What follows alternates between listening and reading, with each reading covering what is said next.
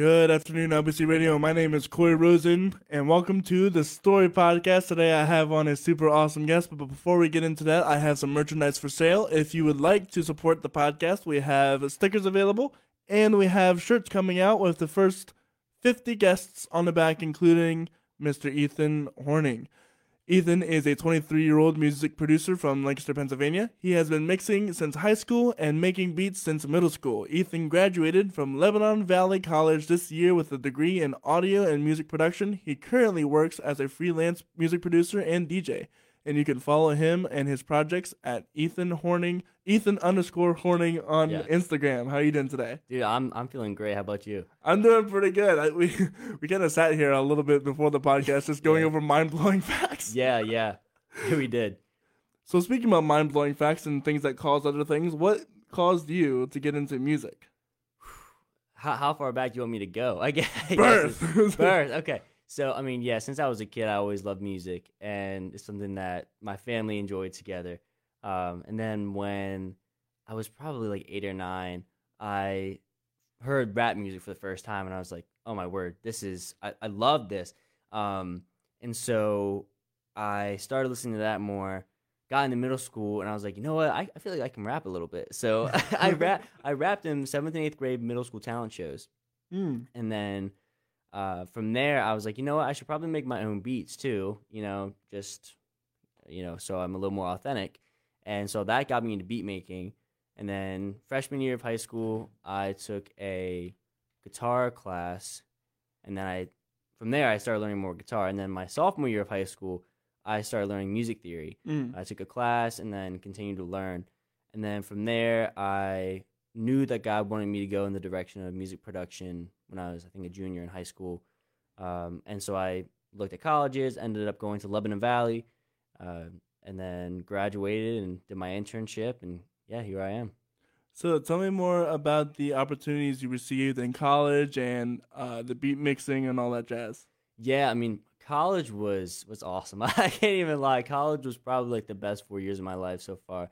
Um, not only because of the opportunities I had to produce and make beats and whatever, but just from the people I was around. Mm. Um, but if we're gonna talk opportunities, I think being in those classes was great because it taught me a bunch of different areas that I could learn. Uh, you know, like podcasting to advertising, making commercials, and then of course, you know, mixing records. Mm-hmm. And um, that got me in connection with a lot of really, really cool people at that school. Um, some of the guys I'm actually still connected with when we talk on the daily, which is awesome. Uh, actually, shout out to my man Jonathan Bellarmino because him and I are still super close, and, and uh, I really appreciate him. Um, but then, actually, the the biggest thing that I got from college was an internship. Mm. Um, there's a guy Carl Bonner who's actually my mentor now. I work with him on a bunch of projects, and he offered. Well, I reached out to him because he was a guest speaker at one of my classes in well uh, last fall, and so I reached out to him because I have more questions about his business because um, he's a he's also a freelance music producer. Oh yeah. And so I reached out to him. I talked to him, and I was like, "Hey, do you offer internships?" And he's like, "Yeah, like let's meet in the studio someday." And so I met him at a studio. We talked, and yeah, that was my that was my spring this year, pretty much, just being with him, and that's definitely the best the best opportunity I've received for sure. So, what kind of projects did you get to work on under him? Uh, well, we he does mostly mixing, so we've had a lot of I, I, do a lot of mix preps for him. Still, actually, I still work with him a lot.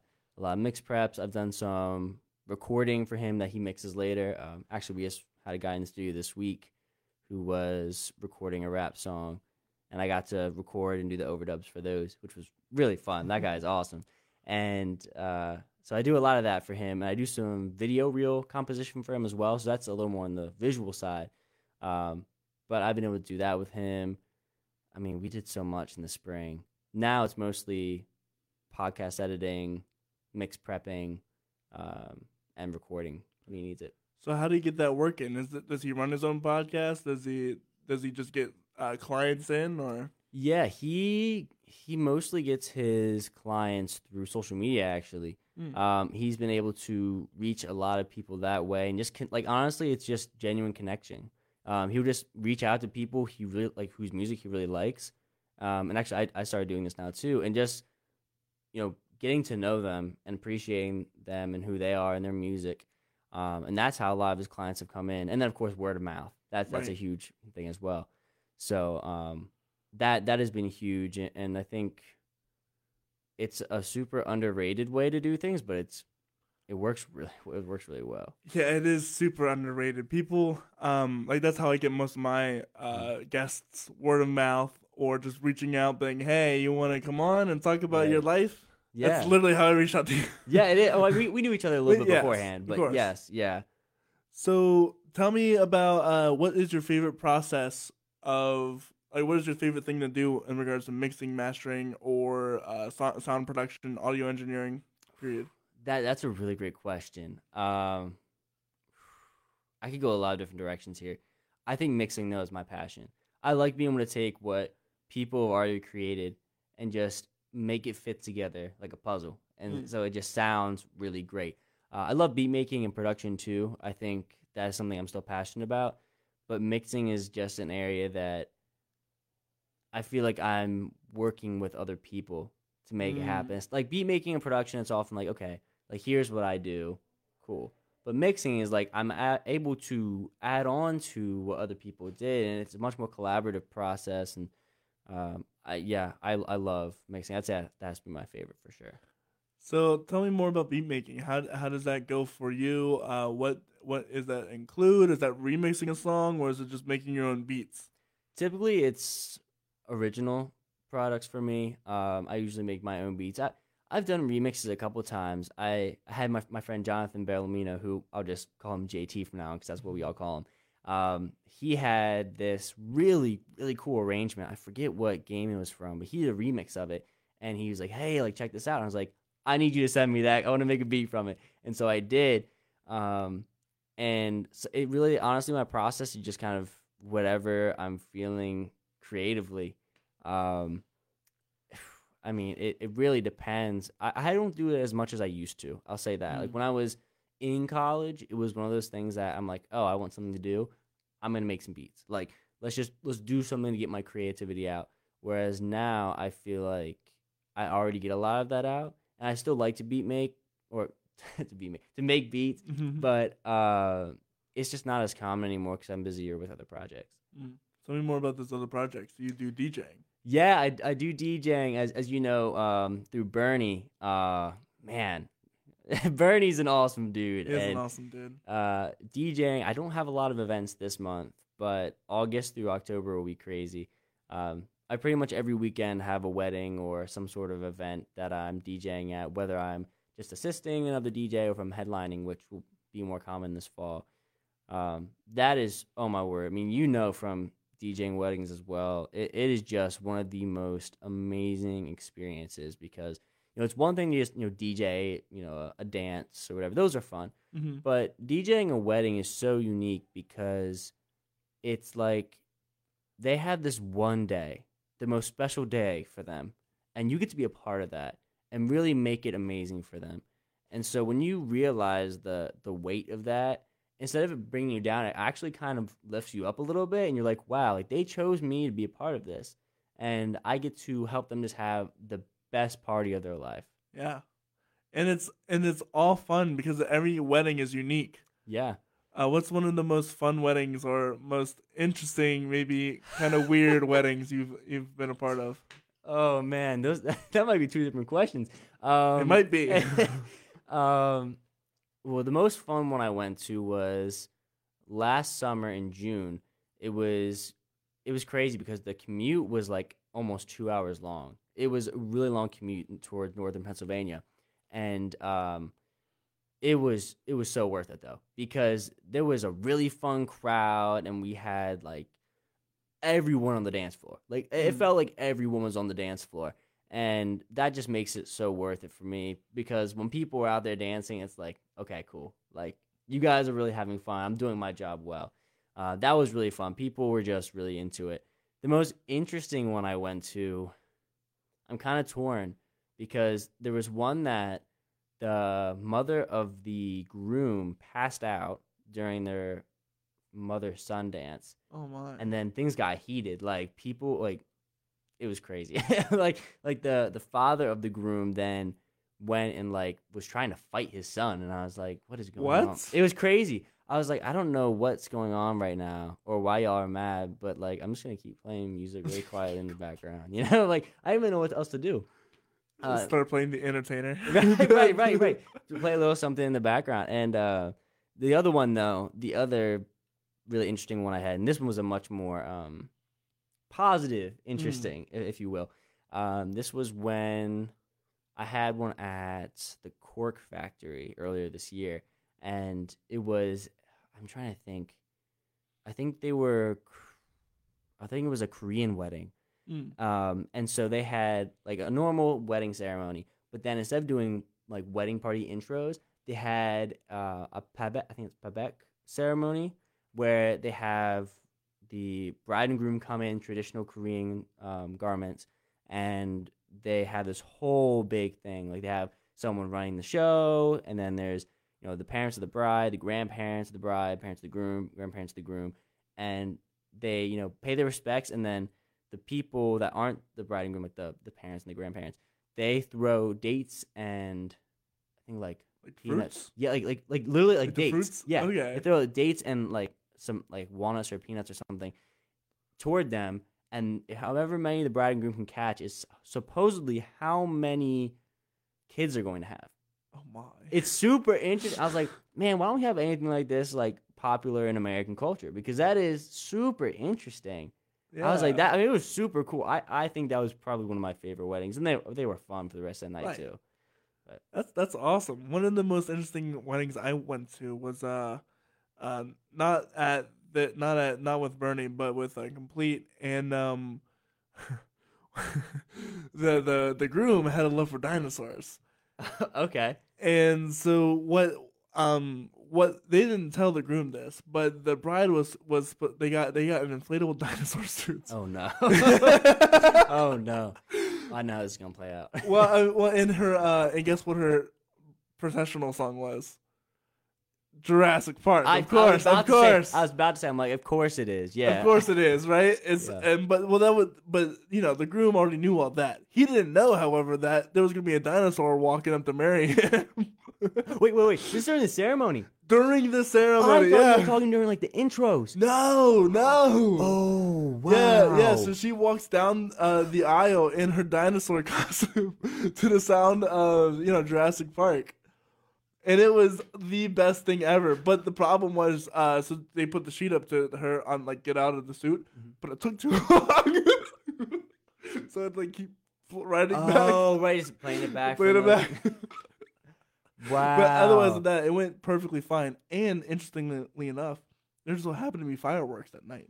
Oh. So they had the option of having their last dance or going to get pictures with fireworks. And obviously, they chose firework wedding po- photos afterwards. It was awesome. Wow.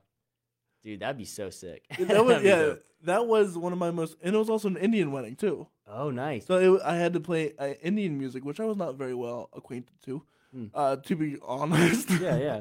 But um, it was a lot of fun. Man, it was really fun. uh, Really good food. Mm. Not surprisingly. Well, yeah, dude. Honestly, I'm amazed at like how diverse food can be. Like, I mean, obvi- so I, I grew up in Lancaster County, Pennsylvania, like literally where we are now, Mhm. and it was like pretty much you know Pennsylvania Dutch cooking. Yep. And then you go into Lancaster City and you start getting some of the different you know cultural foods, and it's like, oh my gosh, this is so good. Shout How can it sound? How can it be so good and be so different? Like, right? it's yeah. amazing. Like, it is incredible. A shout out to uh, El Rincon Ponciano. Uh, there's a. I I wish I could speak Spanish, but um, it's it's a it's a little bodega on like Walnut and Queen Okay. next to John Jack Williams. okay. Um, and they have the empanadas the size of my hand, and my hand is a giant hand, yeah, you do. You have a big hand. and they're two bucks. Wow. Okay. Yeah, empanadas the size of my hand, and the only reason why I realized that was because I had to drop off my car at Jack and Jack Williams, and then I had to walk back to my house, and I was like, I might as well get something for the walk back, because that's Yeah. a I, I live on Orange Street past the Penitentiary, Okay. or I did at the time, so it was a long walk. Yeah. Oh my word. Yeah. I was like, fine, I'll just stop at this this little place and see what they got, and they had these giant empanadas the size of my hand. I'm like, I'm getting six. yeah, yeah. Oh my word, yeah. Wow. Dude, there's a oh, there's a place. Oh, I can't remember now. There's a Thai place in Lancaster. It's like just on the outskirts of the city. Mm. Oh my word, so good. They had, they made pineapple fried rice.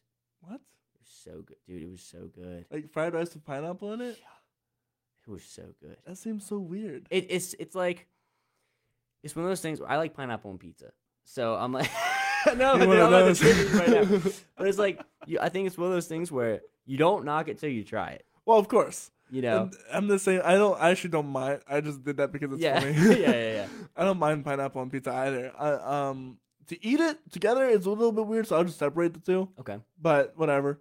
Um, what the childhood dish that grosses everybody out that I've ever talked to is tuna mac and cheese. You know what? I think you and I talked about this. I well, I don't like. yeah, we did. Yeah, we did talk about this. I like That's mac and cheese. It's fine. Personally, I think it's overrated, but it's fine. Mm. Tuna though, tuna. that's a no for me. Tuna with no. Miracle Whip. Mix it up in, in your mac and cheese. Yeah, yeah, yeah. That that's uh, that was that was my struggle meal of my childhood. Uh, the Miracle Whip, and now I like to put bacon bits in it. Oh, see the bacon bits. They might save that. The bacon bits might save it for Mm. me. I, I love bacon and I love bacon bits, so that would be that might save it for me. But I, everyone else was like tuna. Yeah. Mac, what kind of Yeah. heresy are you speaking? I mean, yeah, that's what I Like- that's what I thought at first too. Well, because like you make tuna casserole and it's like the same kind of ingredients almost. Oh yeah, I guess that's true. You know what I mean? It's just not warm, I guess. Yeah, Tuna casserole is cold, isn't it? It's like mac and it's like mac and cheese and tuna and like whatever greens you have in there, right. Yeah, just yeah. cold. True. That's So- very true. People are just hating on things. Yeah, it's, true. It's true. So tell me, what are some of the secrets you have for DJing? Secrets, man. Tips and tricks. Oh, okay. Um, hmm. Oh man, it, that's that's a, a good question. I think like for people just starting DJing. Yeah. I mean, oh, I would say first of all, you know, you don't have to be a genius to do it. Like you just don't. just just go for it and and don't worry too much about doing all the cool like scratching and stuff that the advanced the- guys do. like beat matching or Yeah, all like- that jazz. Literally just fade in, fade out. Yeah, that, and that's that's It fine. works. Especially for weddings because people don't expect you to be like Top tier. right they don't expect you to be like a tell us like you know fully mixing in everything Right. just using vocal chops like no like it's not like that Even tell us hardly does that. i mean, I, I mean i'm not gonna speak on that i'm not gonna speak on that Unless they have like a specific DJ there. right yeah yeah um but yeah i think that's that's an important one uh on top of that i'd say reading the room is really important Oh, absolutely. you know, there might be a song that you think is really great, but if no one's on the dance floor really enjoying it, you know, you just have to try to, you know, maybe cut it short or try to do something else. The other, though, it, it's interesting. I have to bring up this point too.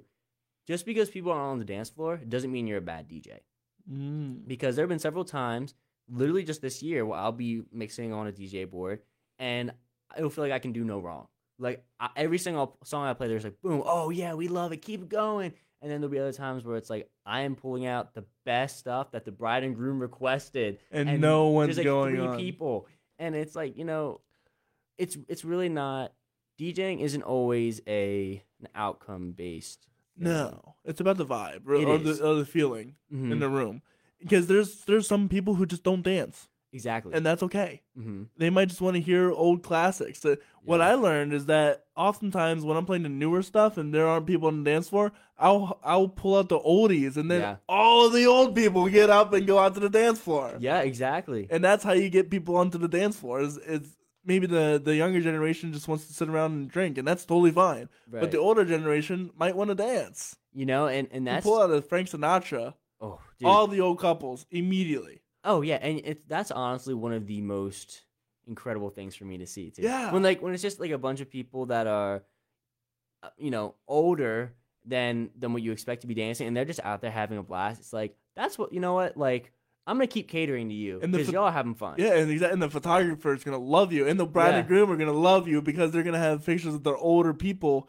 Probably, probably the last times they're ever gonna get them the pictures of dancing. yeah, Right? it's possible. Yeah, It's possible, and and I I can't.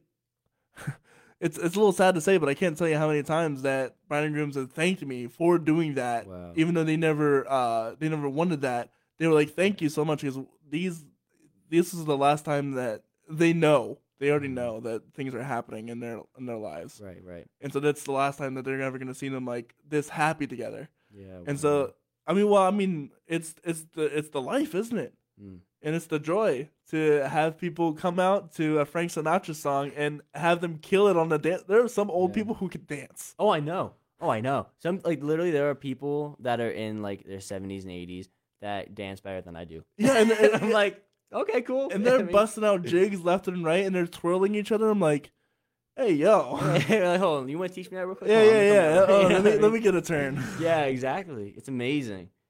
Yeah. So reading the room Mm-hmm. important. Anything else?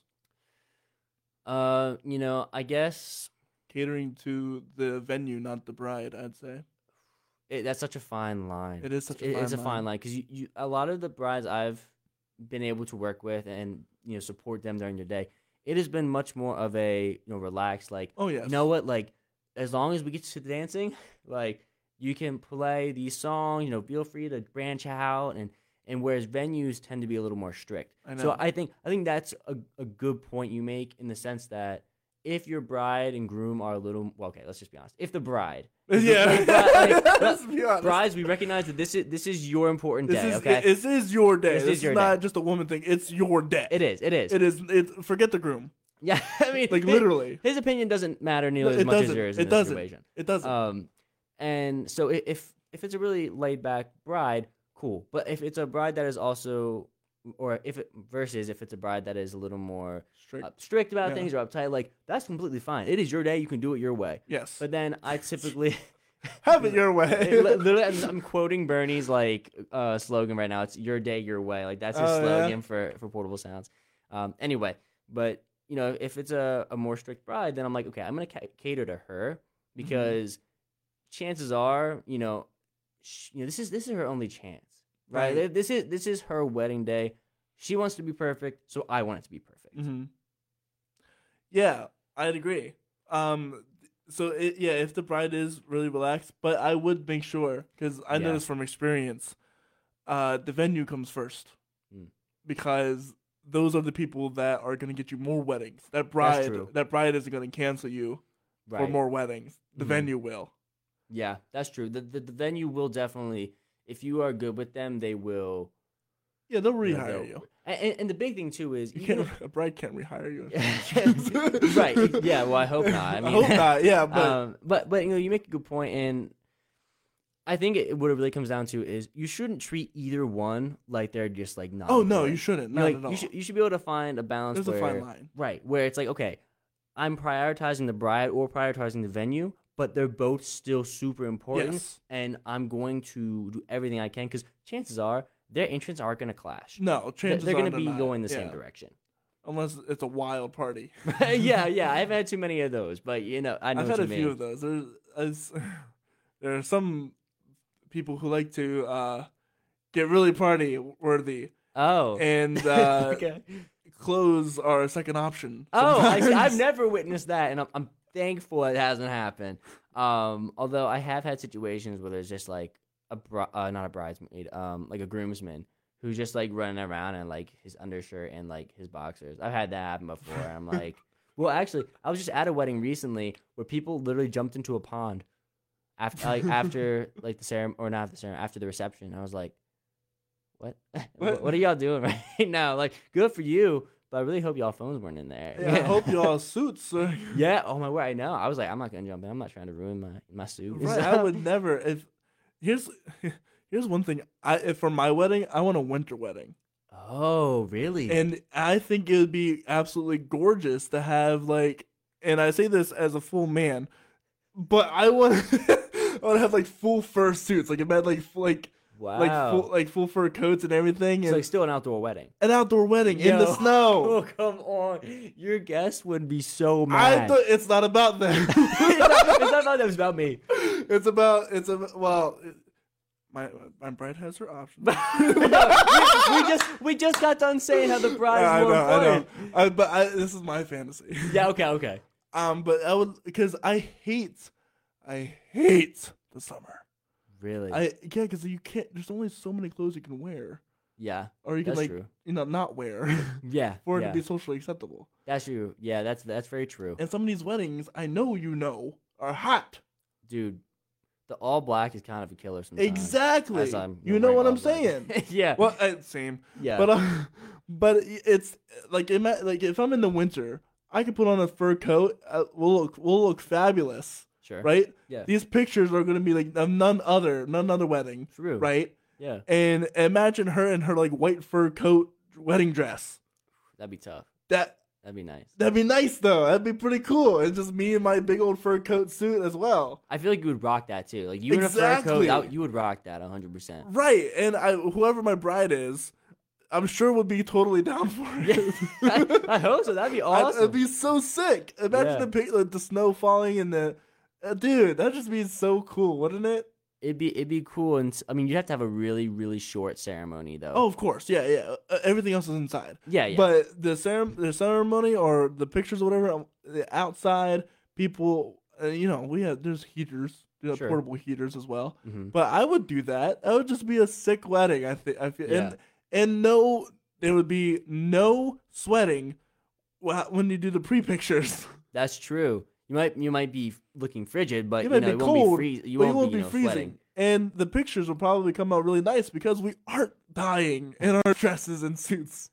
That's true. I can't say how many times people just look like They look god awful. They look like something's going wrong because how hot it is. Yeah. Yeah. And it's and and oh my gosh. Some people some some men especially yeah. when they sweat like start sweat yeah, when they start sweating like crazy and then it's like I, I can't even get the ring the ring is falling off because Yeah. it's so their hands are so slippery and sweaty. Yeah. I think this is a great opportunity to give a PSA again to the brides and grooms. I highly recommend you don't do an outdoor wedding. It can be Not in the summer. Oh, definitely not in the summer. Um, or in the spring, or in the winter. or in the mean, winter or in the fall. Ever, never, Right, uh, actually. that's honestly kind of a rule I have. I'm like, I would much rather pay for an indoor venue oh, for ceremony and reception, especially if the, the weather is so unpredictable. It I mean, even in Pennsylvania, where I mean, I've been to a Colorado wedding, and that's really unpredictable. Oh, but even in PA, it's like unpredictable, and so you have to. I mean, there's just so much that can go There's wrong. so many factors. The humidity. Your hair goes frizzy. What you know? It rains all of a sudden. Oh no, there's hail. It, liter- literally, anything can have bugs. hmm Oh yeah, you remember that wedding we had at the farm recently? Yeah, Oh, that was awful. I was getting bit up so much. yeah, me too. Oh. I still have bug bites from then. The bugs were god awful. Beautiful place. Oh yeah, Bugs horrible. yeah, And not to mention the spiders trying to attack us. yeah, dude. I was like, you're like, oh yeah, that thing can kill you. I'm like, this little spider can kill me. Yeah, Like, it's- it's a brown recluse. Uh, They're poison, they're venomous. Not well. I know they're venomous. I won't speak for po- poison is when you eat it. ver- Venom was when Got you. injected. You know. yeah. Um, but I'm sure if you ate it, it wouldn't feel good. no, I'm sure it wouldn't. It, it's it, yeah. I, basically, if you can do an indoor ceremony, especially an indoor reception, Oh, ceremony is, absolutely. is like okay, you might be able to get away with it. Yeah. But, and I guess as a last resort, if you decide to do anything outdoor, at least have a second option because At least if put up tents. right because at if it's gonna least. rain, it's gonna get muddy, Mhm. and everyone's gonna get dirty, and there's And a lot of people that don't like that. You're a million dollar dress, or Yep. however you know, wildly expensive dress is Yep. ruined now, Yep, and you can't keep it forever. right, exactly.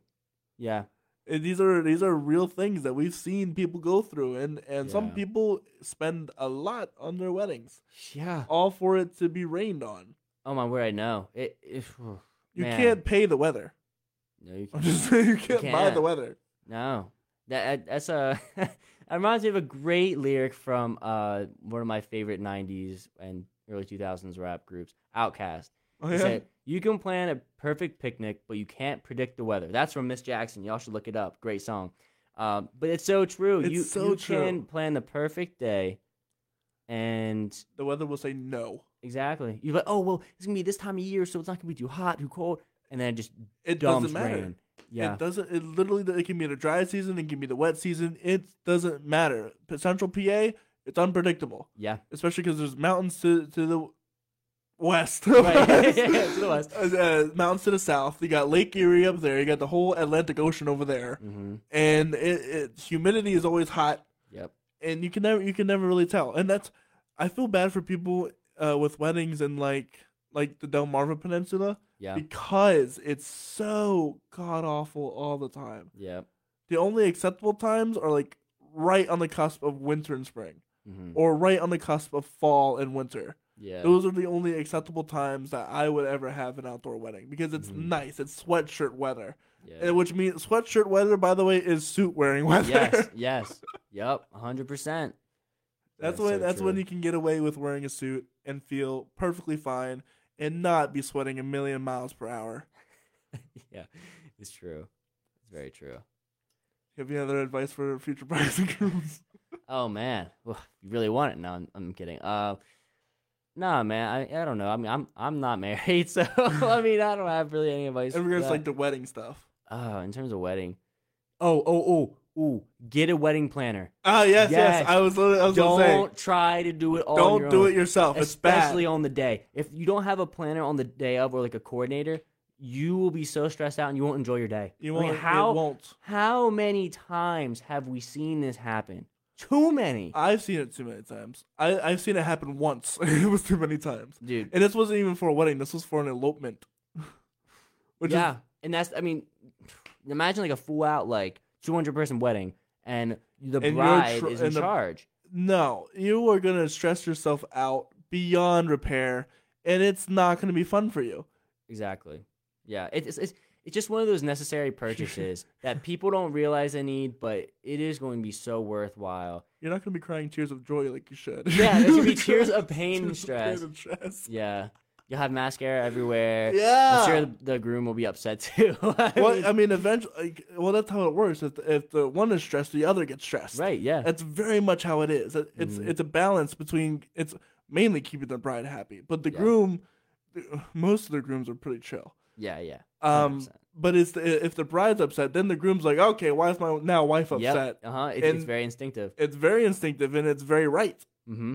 And so, if you are trying to plan your own wedding, don't yeah, that that's the best advice I could ever imagine. like, Just don't. give it to at least at least give your planning over to the DJ because Yeah. the D, uh, if they if the if the wedding planner or coordinator fails, it's the DJ's job. Yep. At least that's what I've learned. Mm-hmm. Um, so if if you don't have a planner or coordinator, give it to the DJ. The DJ will most likely know what to do. Yes. Just stop. Just stop. Help. Get, get some help. Get some help. It's Michael Jackson. Uh, Mi- Michael, Michael Jordan. Jordan, Michael Jordan. Yeah. Michael Jordan meme. Uh, just stop it. Get some. Get help. some help, please. Do don't don't stress yourself out. Yeah. And you're if you think that you're an organized person, you're not. Oh, I No, mean, on- you, you I could mean, you be, could but, be, but, but not on the the- wedding day. Oh my word! I mean, if if you've been to college, you know you're like taking notes, studying for exams. Imagine that like times ten for Literally. finals, like ten times ten. And and then you have to uh, factor in guests who don't know what they're doing Oh my because oh. no nobody ever knows what they're doing. No, and, and it's like there's just so much stuff that when you think about getting married, you don't even realize. You're like, oh, well, it's not just how many guests, but where are they gonna sit during the reception? Because there's gonna be exes there. There's gonna be you know well, not just ex girlfriends and boyfriends, but ex husbands and ex wives probably. There's gonna be estranged There cousins. might there might be a divorce in the family, right. like like the moms and dads. They Yeah. might not be quite over it yet. Yeah, I mean, ooh, the last the last thing you want is for someone else to ruin the wedding because you, You didn't, didn't plan plan, it. for it. Yeah. Yes.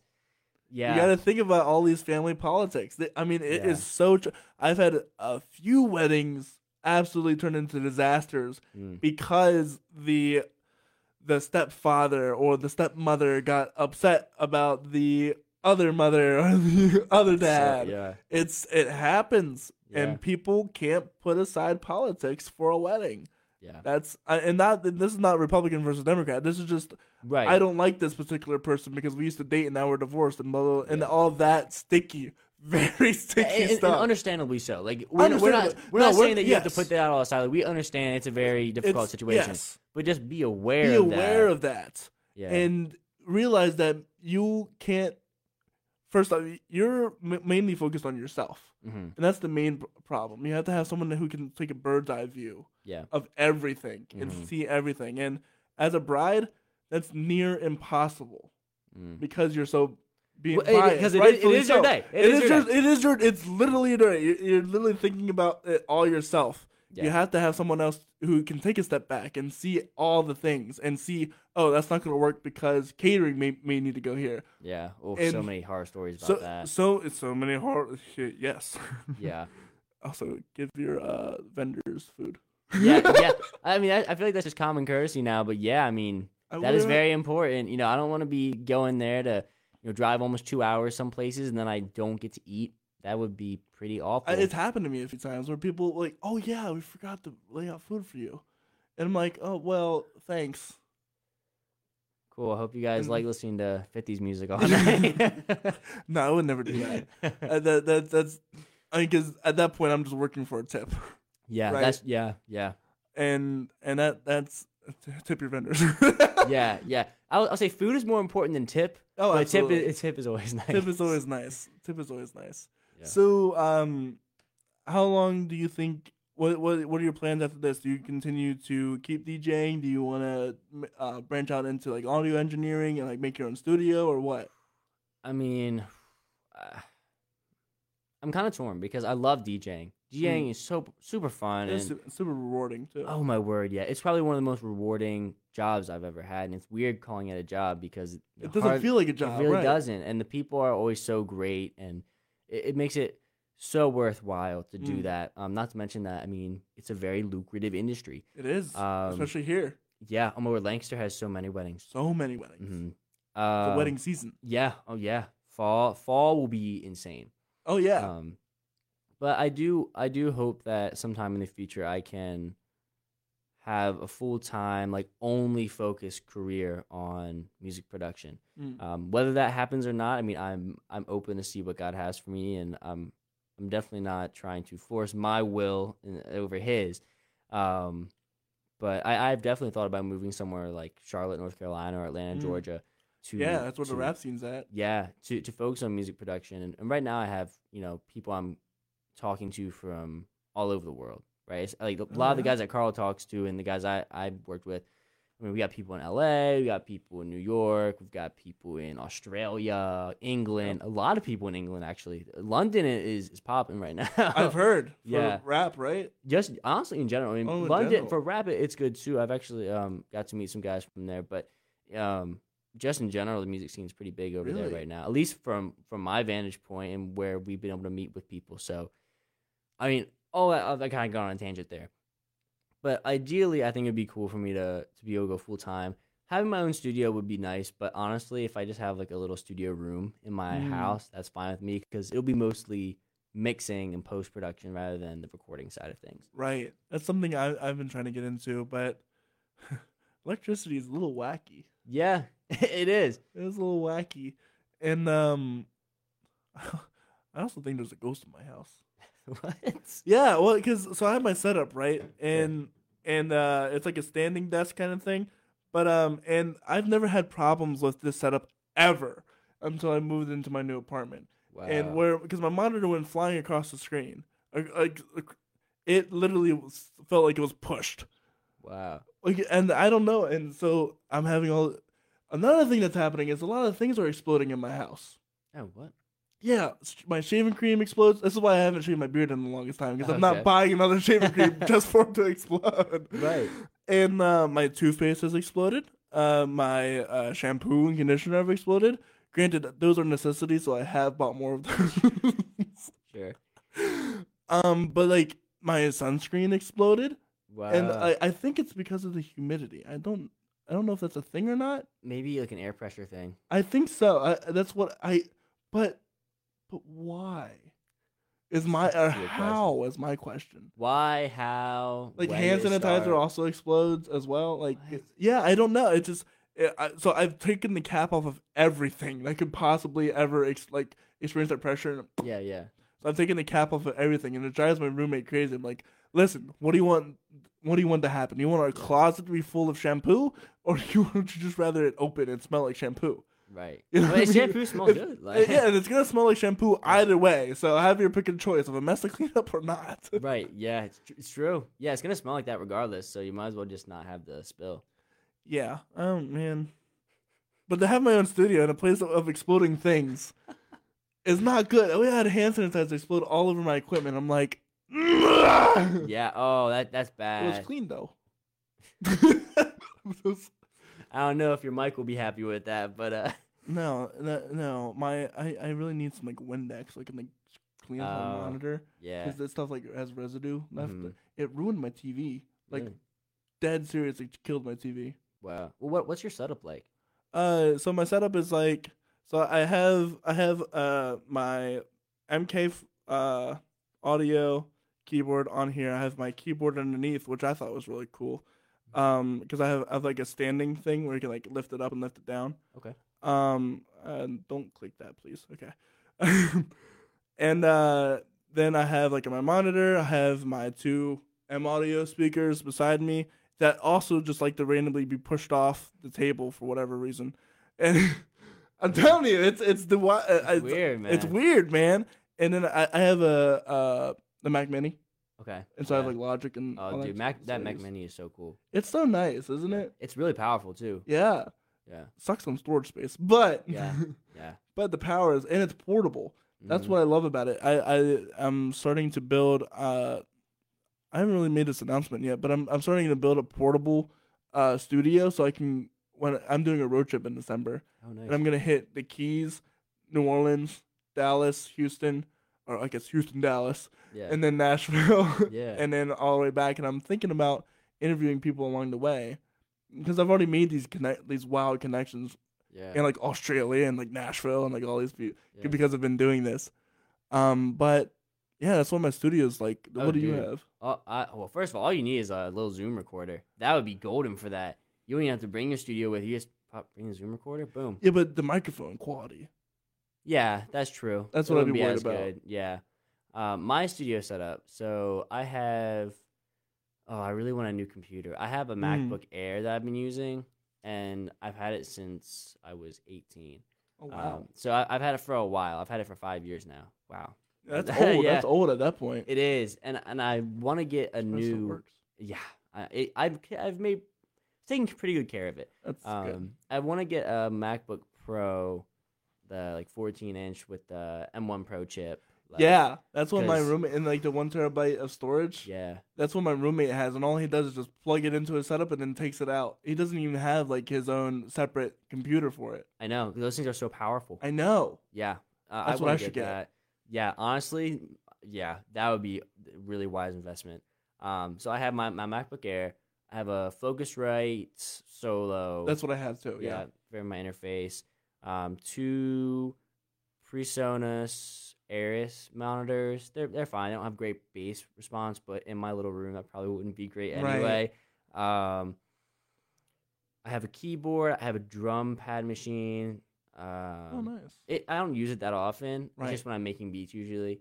Um, That's useful though. oh yeah, super Yeah. nice. And and the keyboard is nice too, but it's, it's kind of small. I think if I Mm. would get another one, it'd be great. Um, Yeah, I only have a 49 uh, key, oh, but it has. 33. Oh, what? Yeah, it's really small. I, I think an 81 would be great, but 81 would be great, but mine has the, the drum pad on it as well. uh, okay, so yeah. So that that's my mo- most of my setup. I like doing a lot of mixing in the box. So I don't really have a lot. I don't really have like hardly any outboard gear.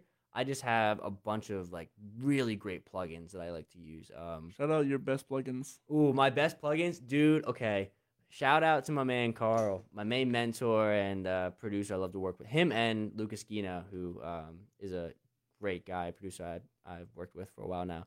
Um, I guess I shouldn't say for a while. It's been more recent, but um, they both recommended that I get Melodyne, which I'm not sure if you know. What Oh Melodyne yes, is. of course, like the auto, the pitch correction. yeah, it, it is awesome. I mean, it just sounds so natural and clean. it does. And, oh, How much is that?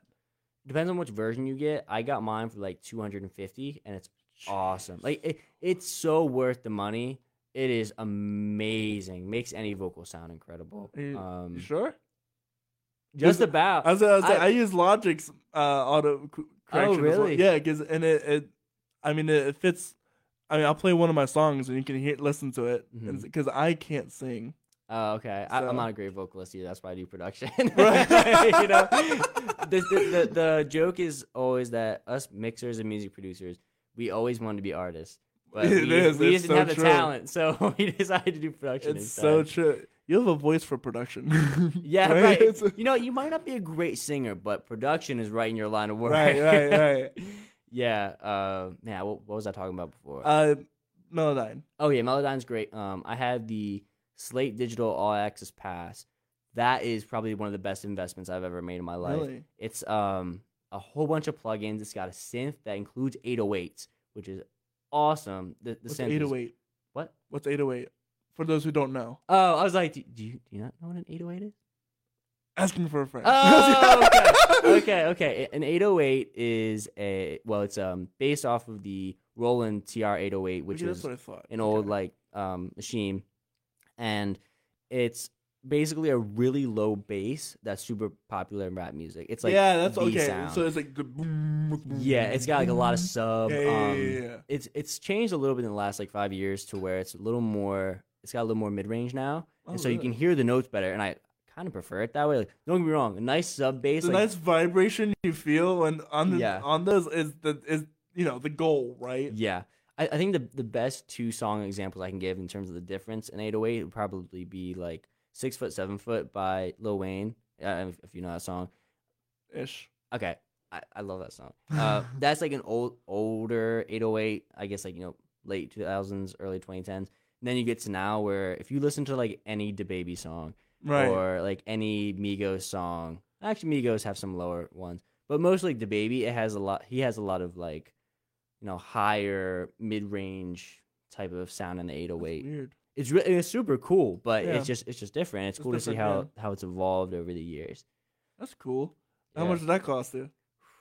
Actually, the Slate Digital All Access Pass, I oh man, I didn't even get into it. It's got a bunch of great mixing plugins too, not just synths. But um, it's nine ninety nine a month for the first six months of a year, and then fourteen ninety nine a month for the next six months.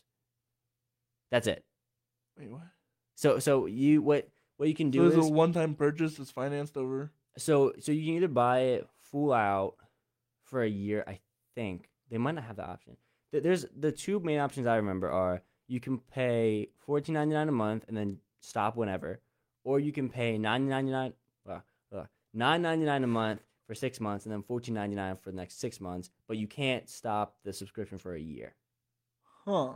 So I mean, I went with the cheaper route because I'm like, this is awesome. I already know a lot of these plugins, and it they, they are amazing. Um, so worth the money. I mean, I don't want to do the math in my head right now. Right. Of course. of course. it, it's a hundred percent worth the money. so how do you? Uh, uh, what's your? Do you have a day job or is that your day job? Music, thankfully for well, for now, music production is my day job. Um, Mm. DJing is one of my side hustles. Um, well, my main side hustle right now. Uh, I thought about getting a, a main like nine to five job.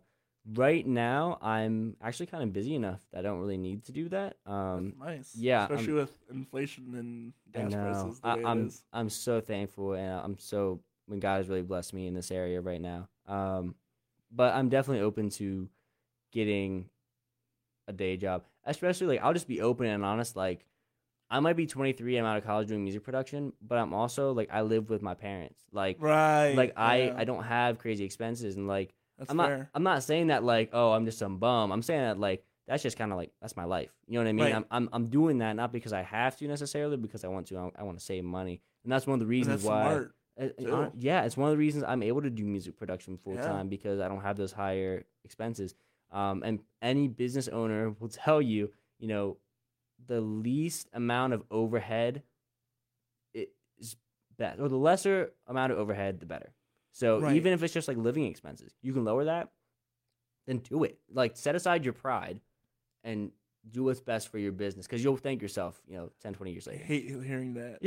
Yeah. well, because well, here's here's the thing. My uh, I'm I'm struggling to uh, get expenses together because of the way things are going. Like uh, my electricity doubled over the past, like, month.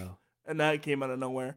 Um, but uh, the option for me would be move back home with my parents in Salisbury, Maryland, where Mm. nothing is going on. Right. Like I couldn't do this. I couldn't do the podcast. I couldn't do the thing I love, which is like teaching children how to swim. That's what I do right now. Cool. Um, I don't know what the DJing scene is like over there at all. Yeah. But i the only thing we have going on there in regards to music is the Civic Center. That's li- literally it. There's hardly any theaters, hardly any mega churches or like churches that you can like go out and like intern at. Right. There's and the only thing over there is like factory industrial job, and not to not to bash anybody that does that. It's only because I've done that in Yeah. the past Mhm. that I've decided, you know what, I don't like moving metal around in 90 degree weather and the humidity of a warehouse, or I'll drive a forklift all day.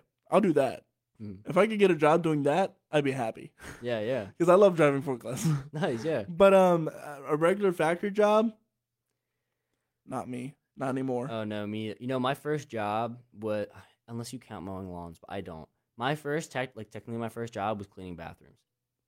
It was Couldn't be me. dude. It was aw- like I would rather do that probably than like do forklift stuff, just because I'm not a very. I just like driving things. I mean, I, yeah, okay. but I, am not a very like warehouse like built strong type of guy. Like, like come on, Y- you can look at me, you see I'm a pretty skinny dude, right? But That's um, we get a forklift. I mean, sure, exactly sure. why. um but you know that was that was my first job and so even when things are rough when it comes like if there's a bad night djing or if Mhm. mixing is just not really going well i mean i just look back at those days and i'm like man Man, have I I'm. I'm glad i don't have to clean bathrooms anymore Dude, yeah, like imagine you had a bad day and then you had to go clean bathrooms. oh oh man You know what I mean? Oh like, yeah If I have a bad day and I go like out DJing, I'm I'm gonna have a good time no matter Yeah. what. hmm And uh, even if it's like the worst ever, it's it's not really. right You know, you're still DJing, right? hmm And and these are the perspectives that I have. Like if even if I'm struggling, at least I'm doing what I love. absolutely You know what I mean? And it's pe- people will say, "Well, but like you're struggling, man, and and isn't this isn't this bad for you?" And I'm like, "But I'm loving every single second of, Yeah. of my life, though. Even though, yeah, I know in the back of my mind rent, in the back of my mind food, in the back of my mind gas, but also I'm doing what I what I love. And but the only problem for me is is like insurance. yeah getting oh, like yeah me- medical and dental and all Right. that jazz yeah that's mad expensive mad expensive, and it's something I'm gonna think about soon because um, my parents are gonna be having a. I'm just being old enough to where the point they can't cover me anymore. Right, right. Yeah, oh my word, that's that's a whole, I that's a whole didn't, big thing. I didn't know that the like you have to have insurance or else the government like penalizes you for Oh it. yeah, I didn't know that. I was, uh, I was like, why can't I just like risk it? Yo. I, but you know what I mean though. It Yeah. seems kind of like a scam almost at that point. Then I mean, I no comment. no comment, right? I'm not gonna say anything. I No, don't have any opinion on it. It's fair enough. Um, I was like, just just another expense for me to live, I guess. Yeah, yeah. It, it being an adult is expensive. I know, I've- I've I've slowly realized that over the past few years that uh, when I got out of college, I was like, oh shoot, gas is uh oh, dude, four yeah. or five dollars, and When ever since COVID, it was like, because COVID we had like two dollar gas prices, and I was like, yeah, Yeah. let's go. Even though I'm not really doing anything because you know COVID. right, yeah, right. But now it's up to like oh, I actually got gas today and it's four fifty nine a gallon, which is better than it had been. oh yes. But it, it had been up to like five dollars a gallon, and No. that's in Pennsylvania. Like in was- California, it was probably oh, it's like ten bucks.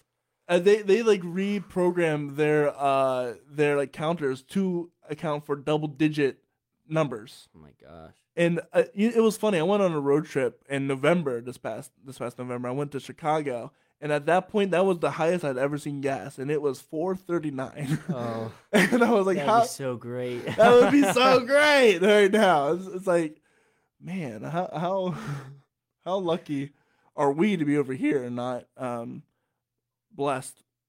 Uh, we're, I'm very blessed yeah, the, the life that we live. Hundred percent. Let's talk about that. Uh, God in your life. How do you? Because there are some uh, weddings that can be uh, a lot in terms of like music and uh, very raunchy music. So how Mhm. how do you balance that between you and your Christian life?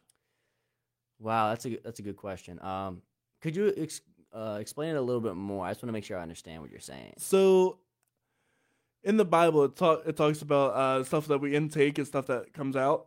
How and as Christians or secular music can be very unchristlike. Sure. So how do you balance that? Uh, how, do you let it affect you? Does that is that a is that a process for you at all, or does it not just affect you? you know, when it comes to music, and, and people might have different opinions on this from me, coming from a Christian background, but I think it comes down to, for me, the what what Paul says. You know, everything is, um, what is it? Everything is permissible, not, but not everything is beneficial. Mm. And for, so for some people, you know, listening to secular music is really going to cause them to sin. Yeah. It's going to, you know, cause them to act out or to think lustfully, and- whatever. yep. But um, you know, for me, I've been around music for so long, and music is such a big part of my life that I kind of have an analytical mind about it now. You know, I don't really think about, oh yeah, you know, this song is, you know, saying terrible things about people, or this song is whatever. Usually, I just listen to the music, and I'm not saying I disregard the message because I, I do care about the message, but I think I have a much more analytical perspective on it now, and I try to be understanding as well, and try to Mm. understand like, okay, especially well, you know, with rap music, especially, I think it kind of gets a bad rap because uh, uh, not not No, trying to make a pun, but yeah, you know, right, I think a lot of people just say, "Oh, well, that's rap music. It's terrible." right. It's but- satanic or whatever. I'm like, but you know, you don't understand. There's a lot of complexity in that. There are people who, for one, are making Christian rap music, which y'all don't want to sleep on that. Like, it's I- good. It's I good. was I was around when Christian rap was still corny. Okay, Right. like it's not corny anymore. No, it's good. Thank the Lord, because oh man, it was a struggle for a while. But on top of that, even the guys that aren't, you know, even the guys that aren't Christians, you thinking about like some of the old old artists? ones. Yeah, yeah. Um, yeah. Big shout out to guys like um, Lecrae and uh, Cross Movement because Yeah. they, they were really the ones pushed that it, yeah. really made start making really good music. Um, but even with secular artists, a lot of the times what they're saying is they- they're not trying to prescribe anything. I Mm. think a lot of times our mistake is we think, oh, they're trying to tell me how to live. Well, no, th- they're saying what their life is like. And they're, telling their they're- story. Literally. They're ex- yeah, li- they're, they are Yeah. explaining their lives. So when you know a guy like J. Cole talks about you know the things that he dealt with growing up, I don't think oh I should live the way same way he did. No, he there's a reason he's saying the things he is. He's trying to not only explain his life, but chances are it. right, especially like a guy like J. Cole who is trying to help people not stay in the places he was when he Mhm. was younger. Um, I think it's much more common for Christian artists to do that and have that kind of mentality. I mean, you think about guys, there are a lot of guys like, I mean, just because I brought him up already, like Lecrae, who have just an incredibly positive message, and they talk about how their lives have changed, and yet people like in the Christian community are trying to like cancel him because he's not saying Christ enough, or he's not saying, you know, he's not quoting scripture enough, and it's like y'all, They're the same people who listen to U2. Bro. I, I ain't gonna. I li- I don't even mind U2, but like I know what you mean, you know. Right. And, and it's, it's so frustrating because at one point, at, at some point, you just have to ask yourself if you're one of those people. Is it really about the lyrics, or is it about what you perceive to be the lyrics based on the music behind it? right. Because Are you stereotyping rap? exactly, you know, there are a lot of sure. I'm not gonna lie and say there aren't rappers that are definitely are. misogynistic and you know trying to get people to live terrible lives sure but there are also i'd say equally as many rappers people don't Yeah. even realize equally as many rappers that are out there trying to do say what they say and do what they do so that they can get so other people don't have to follow in their footsteps. I mean even a guy like meek mill you hear about his story. I don't know if you've seen his documentary um, free meek. It's on amazon prime. He talks about how you know the legal system failed him as a black man. Oh yeah. and I'm just like, I, I watched that and I was like, oh my gosh, like this this man was failed by by our justice system, and, and the fact is, he isn't just saying that because you know he's ticked off or whatever. I'm sure he is, but he's doing it so that he can bring awareness to maybe people that don't look like him that these Mhm. things are happening. So for us to just say, oh well, you know, it's, he's a terrible person or he he's saying terrible things, that's Right. dismissing like the, bigger problem. picture. Yeah, Yeah. exactly. And there's so many complexities and nuances that come through that. Yeah. You got to realize that rap is is not one genre. Yeah. It's it is there are many subgenres of rap and it, there's a lot of there's a lot of weird stuff in there for sure. There's Mhm. Yeah, there, there's some weird stuff. Yeah. One one of my favorite rap songs has to be uh oh it's the movie theater crocodile alligator I drive a Chevrolet movie theater oh yeah, like that that meme. Yeah, yeah. oh what, it- what I can't I, I know what you mean. yeah yeah yeah, yeah. that's a great song Yeah. it's a funny, funny song it's funny. Yeah. it's funny um but there's that kind of rap and then there's the more very serious and That's what rap is. Uh, it's basically it's spoken poetry. That's what it is. Yeah, oh my- right? It's, it's love rhythm and poetry. That's what it stands for, right? Mhm. Rap, and uh, and a lot of it comes from a place down deep in each artist. These these are not people who are joking around or people who are just having fun, even though it can be fun. Right. There's Yeah, the party scene there's the party of rap. scene. Sure. But it's a lot of these people spilling out their hearts Yeah. and telling you how they see it. Well, and, and you know, it's, it's super interesting to me because going back to kind of like the stereotyping of a, a musical genre. You know, like a lot of our comment, like our typical contemporary Christian, like or, or worship music right now, it's just indie rock. Like think about like Yeah, I it, it's so, basically yeah. like indie alt rock. And if you really think about the amount of indie alt rock that's out there that is Not Christian. not glorifying God in the slightest, then it's like, oh, you realize it's not about the style at all. It's No, a- uh, well, it- it's not about style genre. It's not about the style. Style- Besides, a lot of contemporary Christian music copies popular music anyway. yeah, dude, that is one of my biggest beefs right now. There's there's a guy on YouTube. I think he's spoken on this. Ruslan. He he's uh he used to rap more. He does more YouTube now. But he was talking about this, and I completely agree.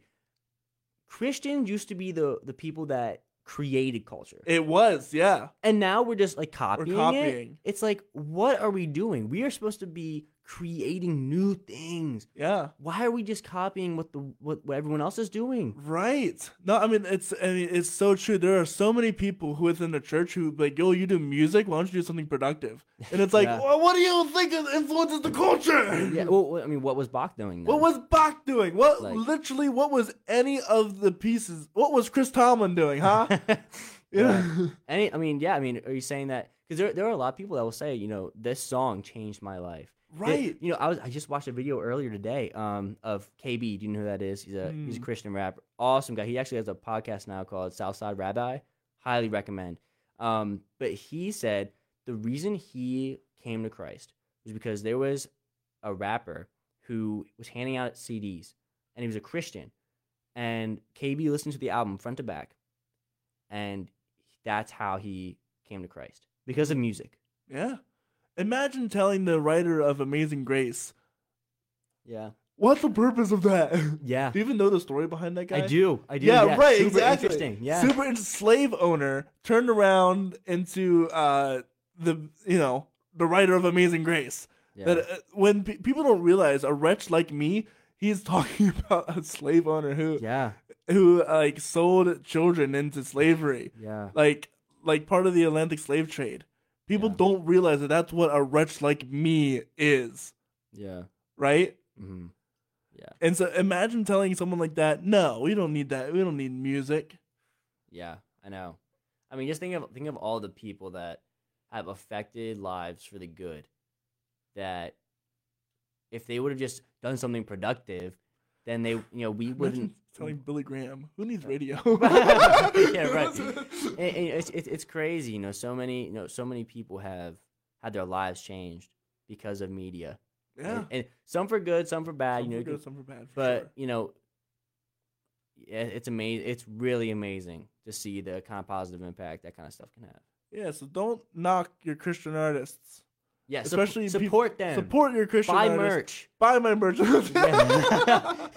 no seriously, buy buy merch from your favorite artist that's Yeah, how they that's how get you their s- most money it's from and merch That's how that is correct. Listening to songs gets you nothing on like oh Spotify. no streaming nothing. does nothing It gives you cents. not Literal- not even not it's really even. like like tenths or hundredths of cents Yeah, right. It's it's it's if you want to support an artist, you buy the merchandise. or, or go to their shows or go to their sh- or go to their shows. That's right. and, Yes. and some of their shows are like way too cheap to not go Way to. too Like, cheap, I yeah, went. I went to. Um, uh, do you know who One One Six is? It's like Lecrae's like club of Christian No. rappers.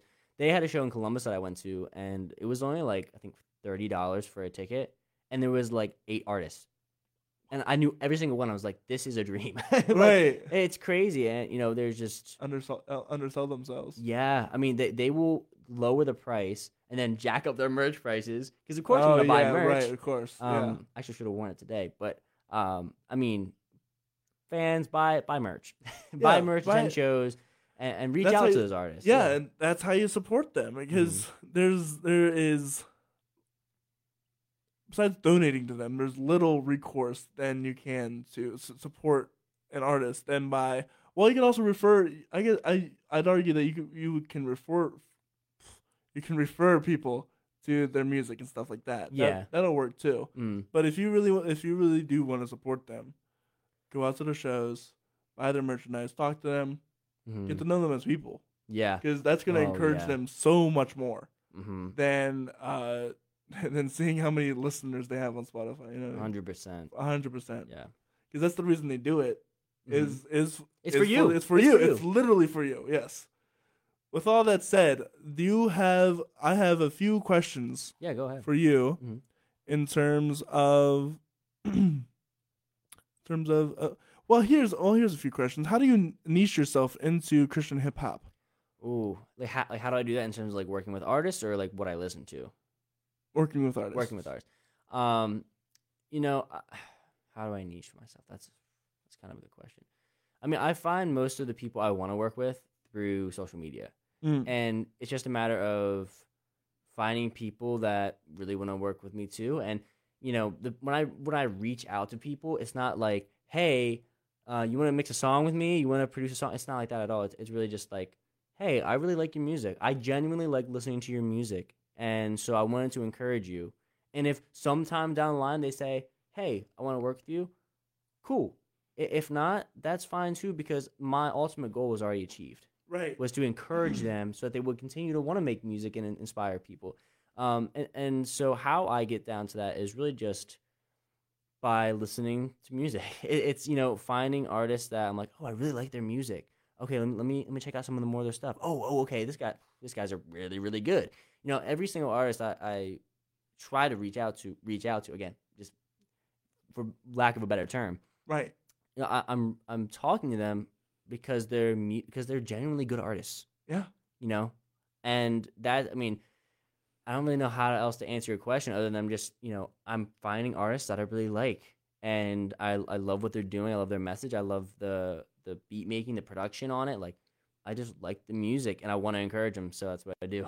fair enough so you- niche yourself through the mu- music you listen to Yes. yeah cool man so what are some of the biggest mistakes that you think maybe younger aspiring musicians make younger beat mixers producers make what what do you think so that others don't repeat those Biggest mistakes. Uh, okay. or maybe that you have made Oh, maybe Yeah. I mean, I think the biggest mistake a lot of people make, I, I think I used to have a tendency to do this, is not caring about the soft skills. Soft skills like being a good hang in the room. Oh, room, yeah, you know, right. being good at communication, being able to accept constructive criticism. Mhm. Those things are seriously way, way, way more important than how talented of a mixer you are. oh, You you could be the most intellectually, you know, just a genius at mixing and production, whatever. But if you're a jerk to people, no one's gonna want to record with you. No one's gonna want you to mix their songs. Who cares? Like they don't. Music. Is, people want to work with people that they want to be around. They want to be enjoying the experience. That's how you get a productive environment. Exactly. And so if if you're you know if you're trying to be a mixer, a music producer, I don't have a ton of experience. I'm not gonna sit here and say I'm like oh some you know 30 year in the industry veteran. Like I'm not obviously. You're only 23. Right, right, exactly. But you know, soft skills are so important, and if, if you can learn to just enjoy being around people and get used to encouraging other people and complimenting other Mhm. people, genuinely complimenting them, you'll have more work than you could ever imagine. So I'd say that's the the first thing. The first big mistake people make is caring too little about soft skills. And and don't get me wrong, I know that mixing, like you know, learning how to compre- use a compressor and EQ, that's all important. But if people really like to get along with you and they They're like gonna help you. Yes, they're gonna be like, oh, well, you know, actually, this sounds a little bit too much like this. Why don't you try using this instead? And then you're like, right, because they're gonna re- receive that. They're gonna rebound that soft skill back at you. exactly. Eh, So much of our communication is reciprocated. Yeah, It's it's like, oh, you know, you are nice to me, I'm gonna be nice to you. If you're gonna be mean to me, I'm gonna be mean to you too. It- it's yeah, it's not a right or wrong thing. It's just kind of how it is. It's most how it times. works. Yeah. So I mean, I yeah, soft skills are super important. Um, I say another thing is just don't be afraid of rejection. I, I, Oh, I'm, I'm- absolutely. I'm preaching to myself a little bit because I, I've traditionally been afraid of rejection and failure, but you just have to go for it and, and recognize that you're going to fail. You're going to be rejected. This isn't this isn't even just for mixing either. This is like I mean you can talk about dating, yeah. you know, dating, a friendships, you know, global it- reminder. yeah, you know, don't be afraid of rejection and taking that next step because, you know, You if learn. yeah, that's exactly that's like one of the best ways to learn is through trial and error. Um, yeah, so you know, don't be afraid to send that you know that mix to your friend who knows a music producer and be like, hey, what do you think of this? And then, of course, don't be discouraged when they say, hey, you know, this is really cool. Maybe you should try doing this a little bit, or you know, it sounds a little bit like this. As the Don't way get to it." offended. Yes, and Yeah. I know it's super hard because we often treat music like, Like, our, our babies. Yeah. Yes. Um, excuse me. You can't Right. get offended, and you have to be willing to try new things. Yes, That's experimentation is very important. It, it- honestly, it just it makes you feel better. If you do the same thing every time, you're gonna get bored. So if you're comfortable, you're not going to be happy. Right? yeah. Don't don't get don't get complacent. That's another good like Yeah. life life tip, I think. But hundred percent, yeah. Those those are the big ones. Not being afraid of rejection and um, having the soft skills. All right, man. Last question. Okay. So, what is worship to you? Oh man, How would you define that? worship is a way of life.